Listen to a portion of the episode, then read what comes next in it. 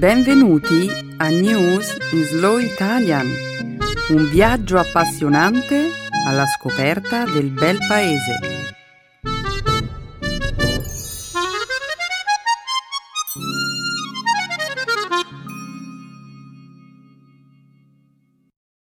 Oggi è giovedì 9 febbraio 2017. Benvenuti a una nuova puntata di News in Slow Italian. Un saluto a tutti i nostri ascoltatori. Ciao Chiara, ciao a tutti.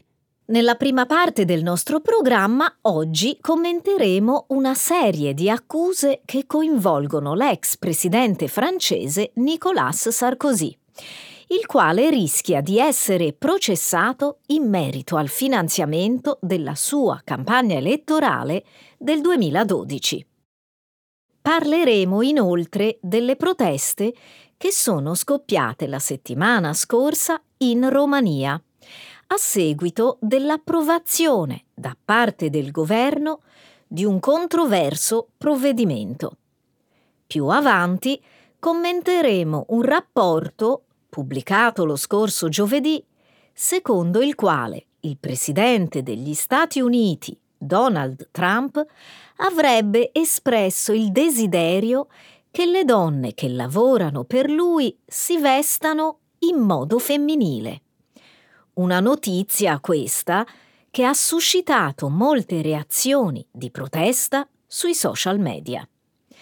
E infine concluderemo questa prima parte della puntata di oggi con il Super Bowl 2017 che ha avuto luogo la scorsa domenica allo stadio NRG di Houston, in Texas.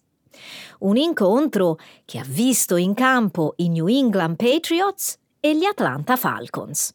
Una partita fantastica, Chiara. Non vedo l'ora di commentare questa notizia con i nostri ascoltatori. Ah, non lo dubito, Stefano, e lo potrai fare tra un attimo. Prima però io vorrei invitare tutti i nostri ascoltatori a provare la nuova funzione disponibile sul nostro sito Speaking Studio. Sì, è un ottimo modo per praticare l'italiano. Proprio così, Stefano. E poi, davvero, non c'è alcuna ragione di essere timidi. Chi vorrà partecipare a Speaking Studio non dovrà fare altro che scegliere un argomento di conversazione, lanciare un'offerta o rispondere all'offerta di un altro abbonato. Esatto. Beh, spero che sarete ancora più numerosi questa settimana.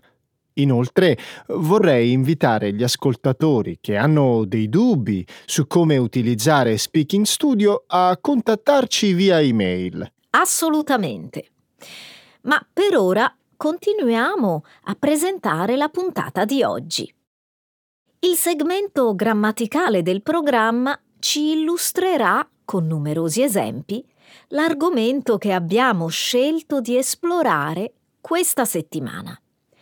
Come esprimere accordo e disaccordo. Infine, a conclusione della puntata di oggi, esploreremo una nuova espressione idiomatica. Pagare lo scotto. Benissimo. Io sono pronto per dare inizio alla trasmissione. Ottimo. Alziamo il sipario allora.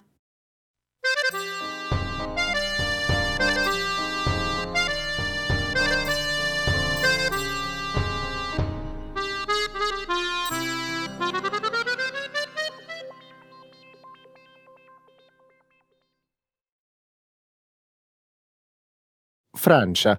Nicolas Sarkozy accusato di essere coinvolto in un giro di finanziamenti illeciti per la sua campagna elettorale 2012. Lo scorso martedì è stato comunicato all'ex presidente francese Nicolas Sarkozy l'ordine di apparire in giudizio con l'accusa di aver illegalmente finanziato la sua campagna per la rielezione presidenziale del 2012. Sarkozy è accusato di aver speso per la sua campagna circa il doppio del limite legale.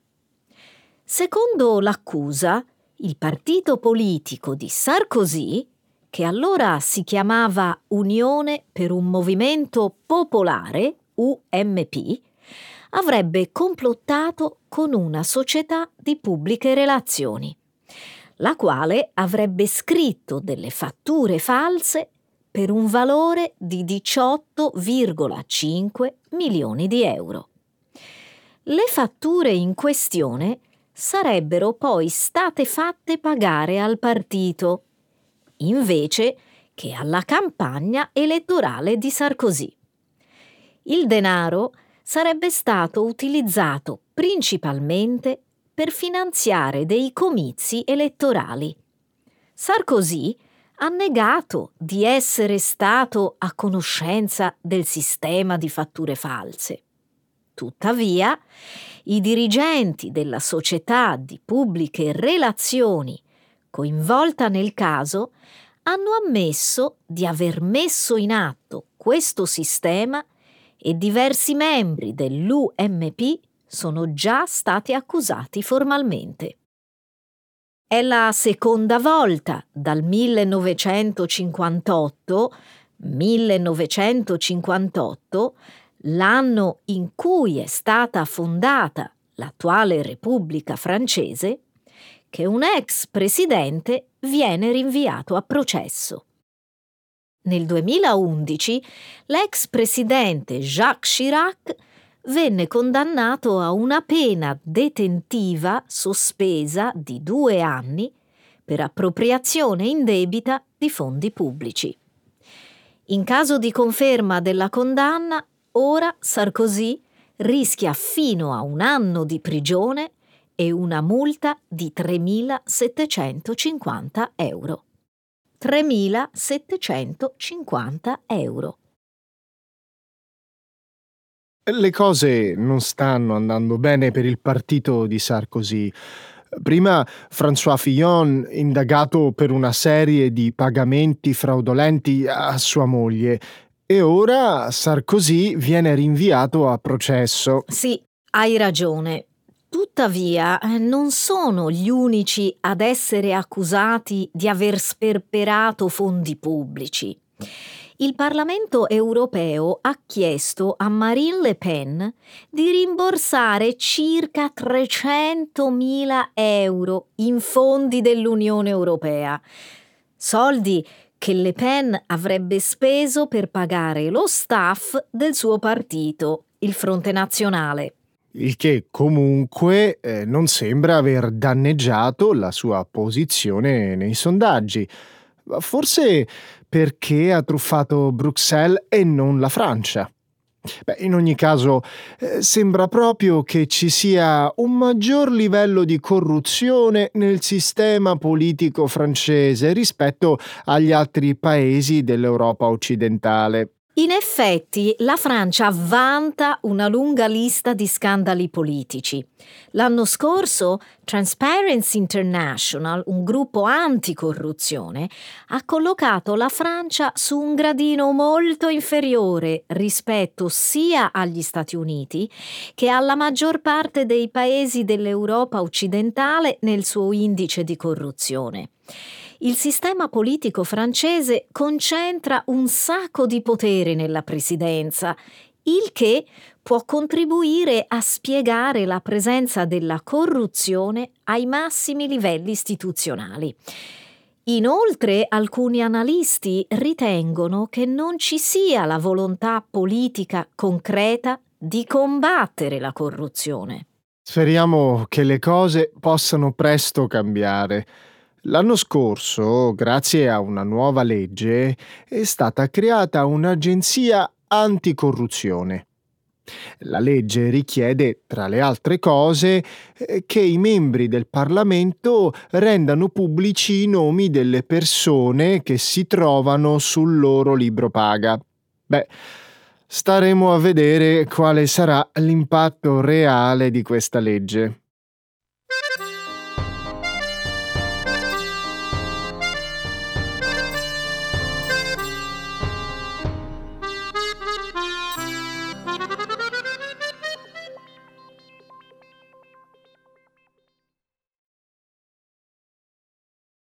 Romania.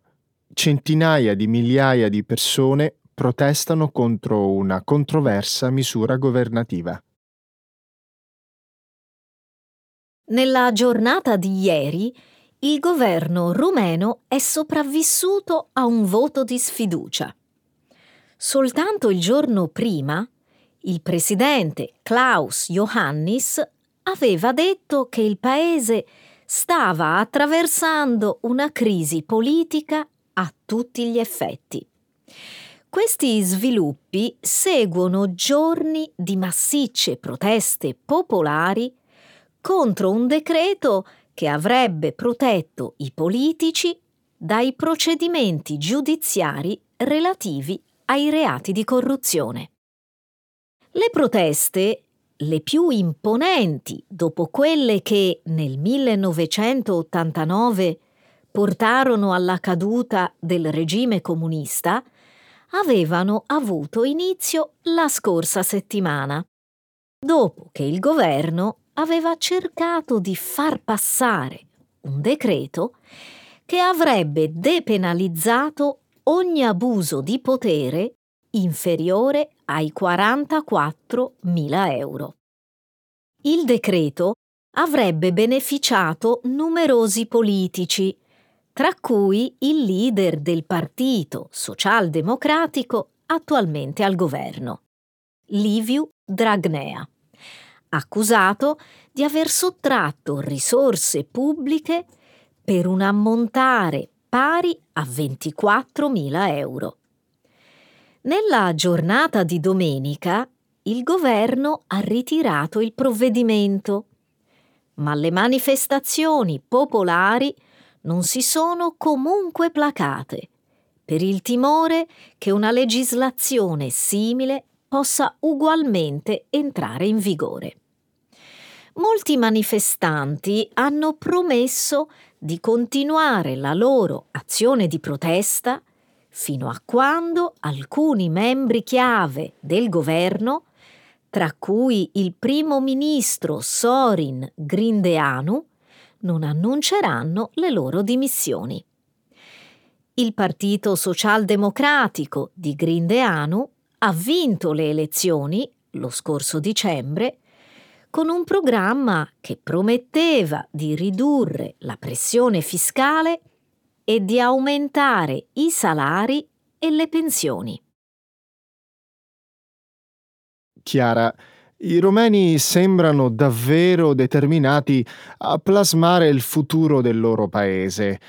È evidente che stanno tenendo d'occhio l'operato del governo e ora, scendendo in piazza, hanno fatto sapere ai loro rappresentanti che non possono approvare delle leggi che avvantaggiano solo i loro interessi. Sì, la gente è arrabbiata e non solo per il decreto in sé, ma per il fatto che il governo l'ha approvato a tarda notte. Una scelta che molti romeni hanno interpretato come una manovra per evitare di attirare l'attenzione. In realtà quelle di questi giorni sono solo le ultime di una serie di manifestazioni di protesta che hanno scosso la Romania negli ultimi anni. Eh, poco più di due anni fa, per esempio, eh, ci sono state delle forti proteste in seguito all'incendio di una discoteca Secondo i manifestanti, la discoteca in questione era aperta solo perché i proprietari avevano corrotto le autorità. All'epoca quelle manifestazioni di protesta avevano portato alle dimissioni del primo ministro e di altri funzionari eletti. Sì, quelle manifestazioni hanno fatto capire al governo quanto sia necessario ascoltare la volontà popolare. In caso contrario, le conseguenze possono essere gravi. E ora, con le manifestazioni di piazza di questi giorni, i romeni stanno cercando di inviare al governo un messaggio molto simile. C'è una cosa che non capisco però. Come ha fatto la Romania ad arrivare a questo punto? I socialdemocratici, il partito contro il quale la gente sta attualmente protestando, sono stati eletti soltanto due mesi fa. Io penso che i romeni non si fidino dei partiti politici in generale, non solo dei socialdemocratici. Molte persone a dicembre hanno votato per il Partito Socialdemocratico perché aveva promesso di migliorare i salari e le condizioni di vita. Il sistema economico rumeno si sta riprendendo, certo, ma il tasso di povertà nel paese è ancora estremamente elevato.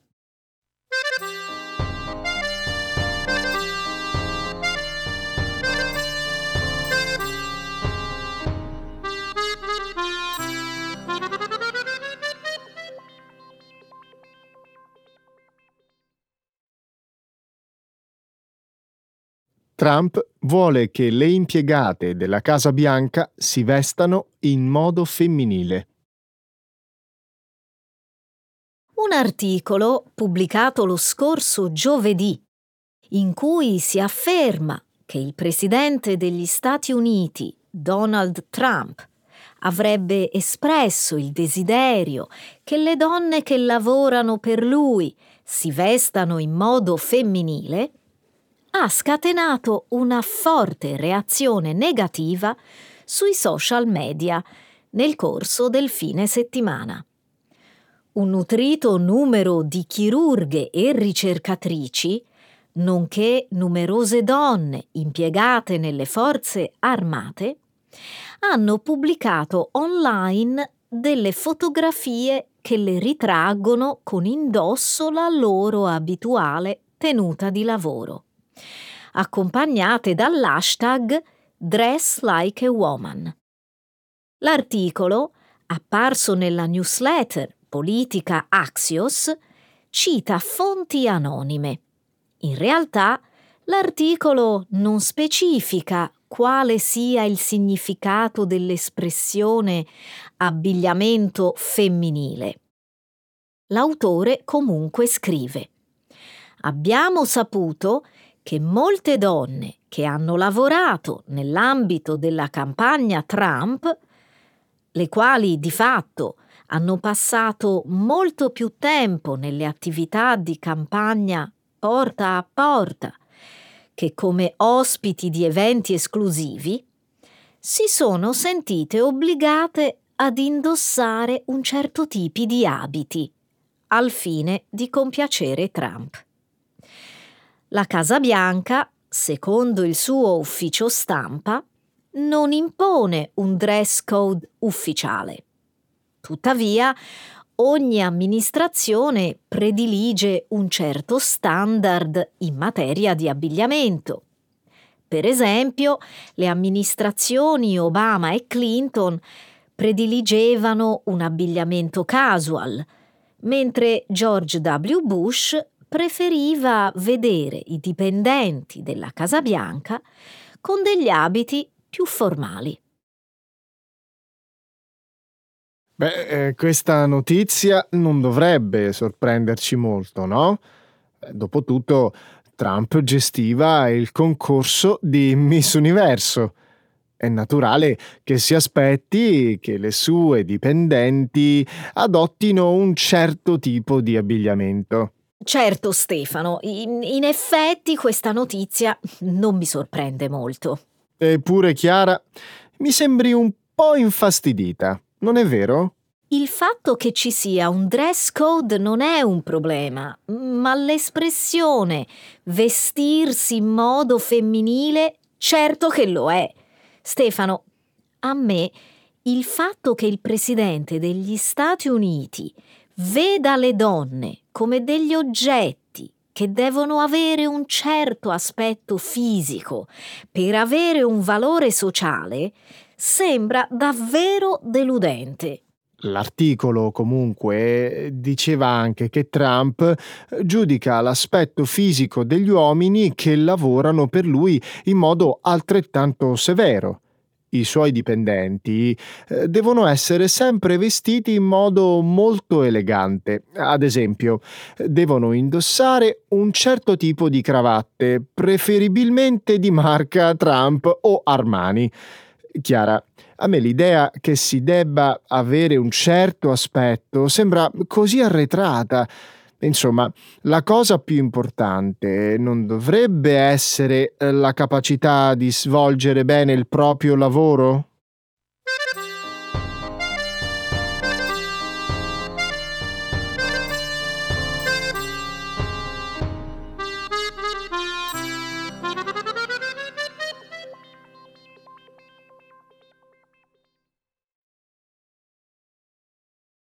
I New England Patriots vincono il Super Bowl segnando una storica rimonta. La scorsa domenica sera i New England Patriots hanno superato uno svantaggio di 25 punti battendo gli Atlanta Falcons con un punteggio finale di 34 a 28 e vincendo così il Super Bowl. Per il quarterback dei New England, Tom Brady, e l'allenatore Bill Belichick, è stata la quinta vittoria al Super Bowl, il miglior risultato in assoluto in quest'ambito per un quarterback e un allenatore. Gli Atlanta Falcons hanno dominato la prima metà della partita, segnando tre touchdown nel secondo quarto all'inizio del terzo quarto avevano un vantaggio di 28 a 3 sui Patriots. In seguito, però, i New England hanno dimostrato di aver ritrovato la fiducia, segnando 25 punti negli ultimi 17 minuti di gioco. Essendosi conclusa con un pareggio di 28-28, per la prima volta nella storia del Super Bowl, la partita è andata ai tempi supplementari. Sette minuti più tardi, James White dei New England ha segnato il touchdown vincente. Chiara, è stata una partita incredibile. Uno dei migliori campionati della storia in qualsiasi sport. Sì, Stefano, questo è quello che continuo a sentir dire un po' da tutti. Nemmeno i tifosi più leali dei Patriots si aspettavano questa vittoria. Nessuna squadra aveva mai recuperato uno svantaggio di 10 punti, figuriamoci poi di 25. Ma tu hai visto la partita, Chiara? Eh no, ma ho visto lo spettacolo dell'intervallo online. E? Molto scenografico. Inoltre, l'uso dei droni per il sistema di illuminazione mi è sembrato davvero spettacolare. Sì, è stato uno spettacolo fantastico, anche se non così politico come molti avrebbero voluto. C'è da dire comunque che una delle canzoni cantate da Lady Gaga, This Land is Your Land, è stata scritta come un messaggio di protesta politica. A me è sembrata una serata perfetta. E in ogni caso io non credo che il Super Bowl sia il contesto appropriato per esprimere delle dichiarazioni politiche. Sì, sono d'accordo, ma tornando al gioco, i Falcons hanno giocato molto bene, ma i Patriots alla fine sembravano quasi ipnotizzati. Non hanno sbagliato un colpo e hanno avuto anche un po' di fortuna, giusto? Che intendi dire? Hanno vinto il lancio della moneta all'inizio del tempo supplementare e quindi hanno avuto la palla per primi. Ed è così che hanno segnato il touchdown vincente. Capisco. Beh, nello sport c'è sempre un elemento di fortuna, ma l'abilità dimostrata dai Patriots nel vincere la partita è stata senza dubbio notevole.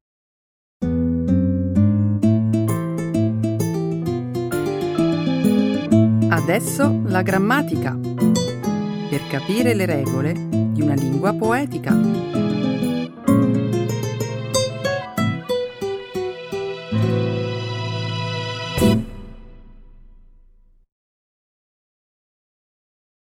Expressing agreement and disagreement.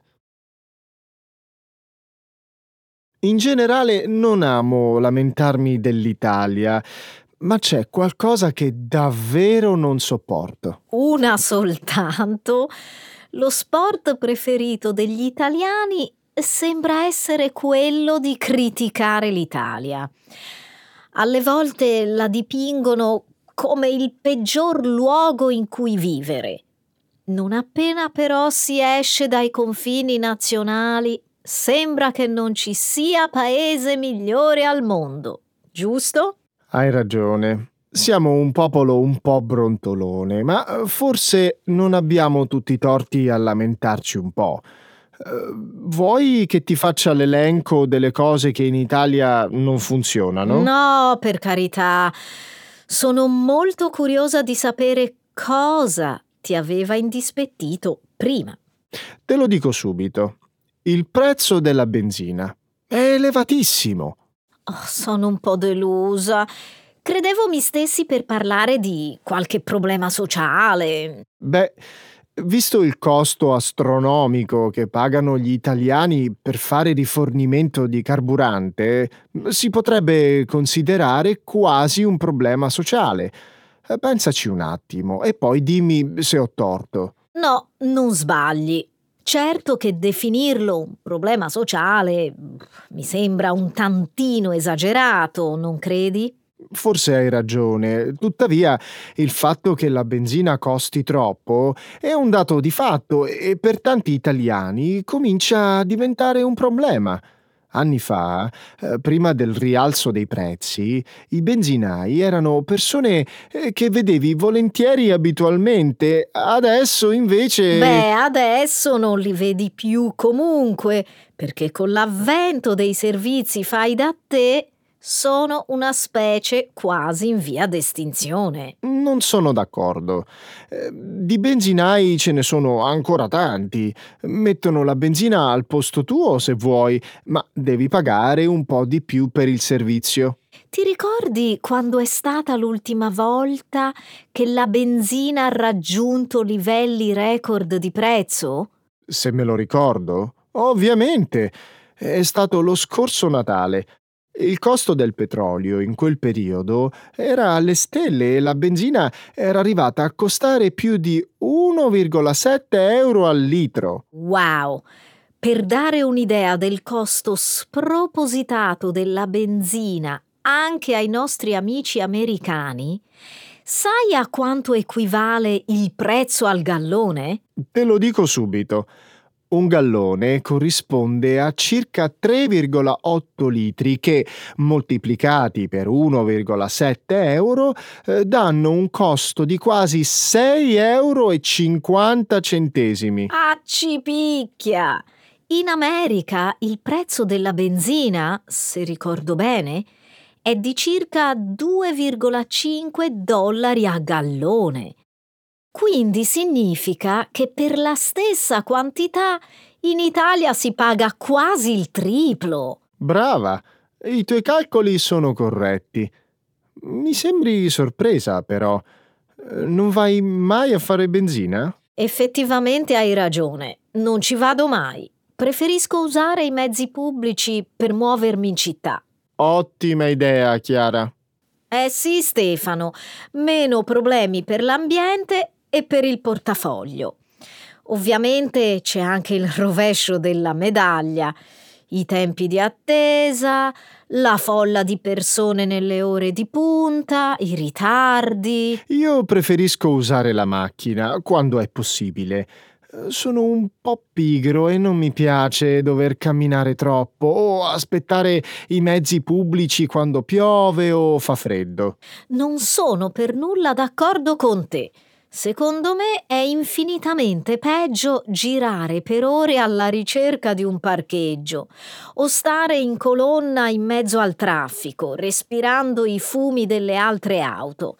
Senza contare il risparmio sui costi della benzina. Su questo non posso darti torto.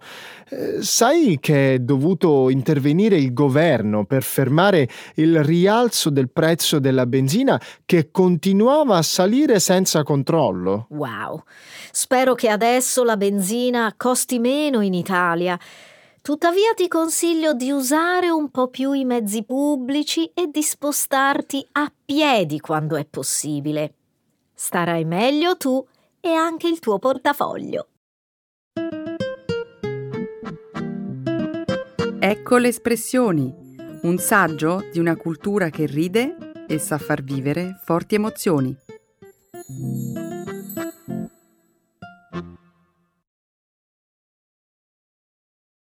Pagare lo scotto. To pay the penalty. To pay the price. Hai letto sui giornali la notizia che in Italia è salito il tasso di disoccupazione? È difficile capire come stiano davvero le cose. I giornali ogni giorno dicono una cosa diversa. Un giorno il paese sembra in ripresa, il tasso di disoccupazione in calo, e il giorno successivo i dati dicono l'esatto opposto. Secondo me c'è solo una grande confusione. Non posso darti torto, Chiara. Ovviamente la confusione non è la cosa peggiore. Mm, non ti seguo. Che c'è di peggio del caos che regna in questo momento? Beh, che sono i giovani a pagare lo scotto peggiore della crisi che attanaglia il paese. Hai letto il rapporto Eurispes pubblicato alcuni giorni fa? L'ho letto e devo dire che i dati sono tutt'altro che incoraggianti. Purtroppo la crisi economica, l'aumento dei prezzi degli affitti e dei mutui ha costretto tanti giovani italiani a tornare a vivere in casa con mamma e papà per abbattere i costi. È triste che i nostri ragazzi debbano pagare lo scotto della crisi economica. È profondamente ingiusto. Non dimentichiamoci però anche di tutti gli altri italiani che intendi dire? Beh, l'indagine dell'istituto Eurispes eh, fotografa un'Italia in piena crisi, piena di famiglie che devono attingere ai risparmi per arrivare alla fine del mese, costrette a tagliare sulle spese sanitarie, indebitate con il sistema bancario e con poca fiducia verso il futuro. La situazione è davvero terribile. Tuttavia penso che per i giovani sia peggio perché oltre ad avere pochi soldi a disposizione eh, non hanno modo di costruirsi le basi per un solido futuro sia dal punto di vista lavorativo che personale. Stefano, è difficile per tutti. Non penso però che possa essere peggiore per una categoria piuttosto che per un'altra. Mm, non sono d'accordo. Purtroppo tutti si trovano a pagare lo scotto della crisi economica, delle scelte sbagliate del governo e dei nostri politici. I giovani però non ne hanno colpa. Rischiano davvero di veder andare in fumo tutte le loro speranze e aspirazioni per il futuro. È una cosa inaccettabile. Hai sicuramente ragione, Stefano, è una situazione devastante e vergognosa, ma per tutti. Pensi forse che non sia altrettanto ingiusto che persone che lavorano da sempre per garantire una vita dignitosa alla propria famiglia devono pagare il mutuo della casa, sostenere i figli a scuola o all'università, pagare le spese sanitarie, si trovino a pagare lo scotto di questa lunga crisi economica. Effettivamente hai ragione. Mi piacerebbe pensare che la crisi economica sia destinata a finire presto, ma le prospettive non sono tanto rosee per ora. Su questo non ci piove. Per ora possiamo soltanto limitarci a commentare i risultati di un'indagine statistica che sostiene che un italiano su quattro si sente povero, che non ha accesso a spese mediche private, a prestiti bancari o a un lavoro con uno stipendio adeguato e garantito. Hai ragione. Purtroppo a volte mi faccio prendere dalla rabbia pensando a tanti miei coetanei che vivono nella precarietà di un presente e un futuro incerti. Forse, vista la situazione attuale, sarebbe opportuno che i giovani scegliessero un cambio di mentalità. Dovrebbero smetterla di inseguire il posto fisso, cercando di provare qualcosa di diverso, anche lontano dall'Italia. Ti sembra facile? Con il rischio poi di pagare lo scotto delle proprie decisioni? Dai, diciamoci la verità. Al giorno d'oggi non è facile inventarsi un lavoro. Beh, mettila così. Vista la situazione attuale, non c'è poi molto da perdere. Tentar non nuoce in fondo. Chiara, siamo arrivati alla fine di questa puntata, ma hai visto quanta neve c'è fuori? Troppa, troppa, troppa. Infatti, adesso, finita la registrazione, devo pagare lo scotto andando a spalare tutto il giorno. Magari ti darò una mano. Grazie, per favore. Ciao a tutti.